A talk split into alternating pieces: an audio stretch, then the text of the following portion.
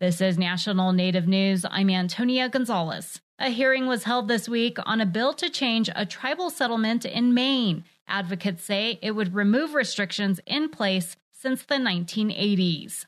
Lily Bohlke reports. The Settlement Act was intended to resolve disputes over land claims, but it left Wabanaki nations with less legal and regulatory authority than other tribes across the nation. Chief Kirk Francis of the Penobscot Nation says that means they're essentially treated as municipalities rather than sovereign nations. He notes roughly 150 federal laws have passed benefiting tribes since 1980, but Wabanaki nations have been excluded. The Wabanaki nations have spent the last 40 years being treated like second class sovereigns.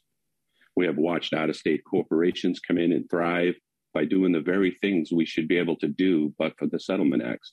Almost all attendees at the Judiciary Committee hearing voiced support for the bill, but the hearing ended after eight hours without a vote. The bill is a product of a task force started in 2019 to study the legacy of the Settlement Act and recommend changes. Chief Clarissa Sabattis of the Houlton Band of Maliseet Indians believes LD 1626 would help restore self determination and self governance for the Wabanaki nations. Without a tax base and limited economic development opportunities, it's difficult to generate private and public funding to supplement already underfunded programs such as housing, health, and social services. The bill's sponsor, State Representative Rachel Talbot Ross of Portland, cited research that says the structural inequities formed by the Settlement Act have contributed to Maine tribal members experiencing extreme poverty, high unemployment, poor health, limited educational opportunities, and more. The state of Maine somehow thought that recognizing the full political existence of our tribal nations would somehow diminish us as a state. Whatever the cause for those feelings were in 1980, they simply have not turned out to be true in Maine or in any of the other states.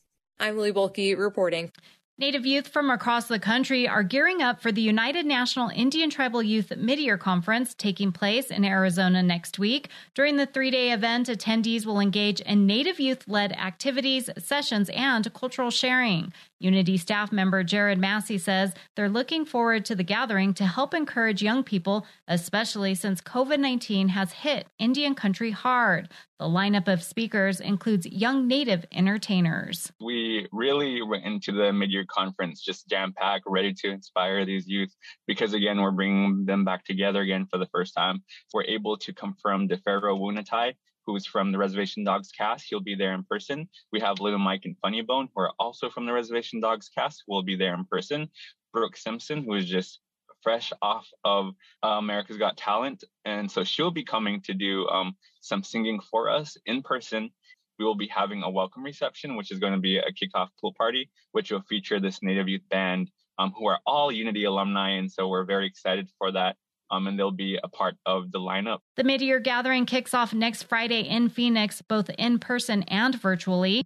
Unity has worked to foster the spiritual, mental, physical, and social development of Native youth since the 1970s.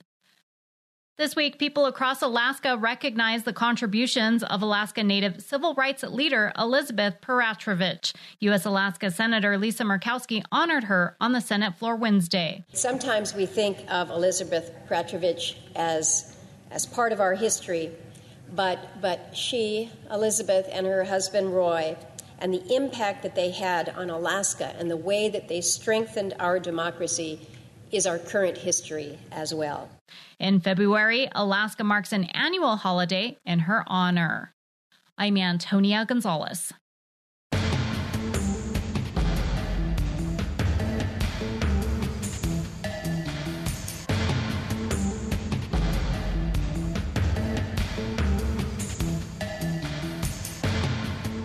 National Native News is produced by Koahnic Broadcast Corporation with funding by the Corporation for Public Broadcasting.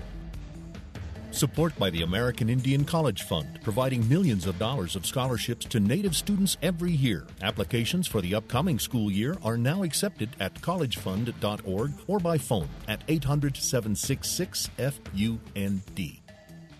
Support by the Center for Indigenous Cancer Research at Roswell Park Comprehensive Cancer Center, dedicated to cancer research, medicine, and cancer care for indigenous population. A no-charge online risk assessment tool is available at roswellpark.org slash assessme.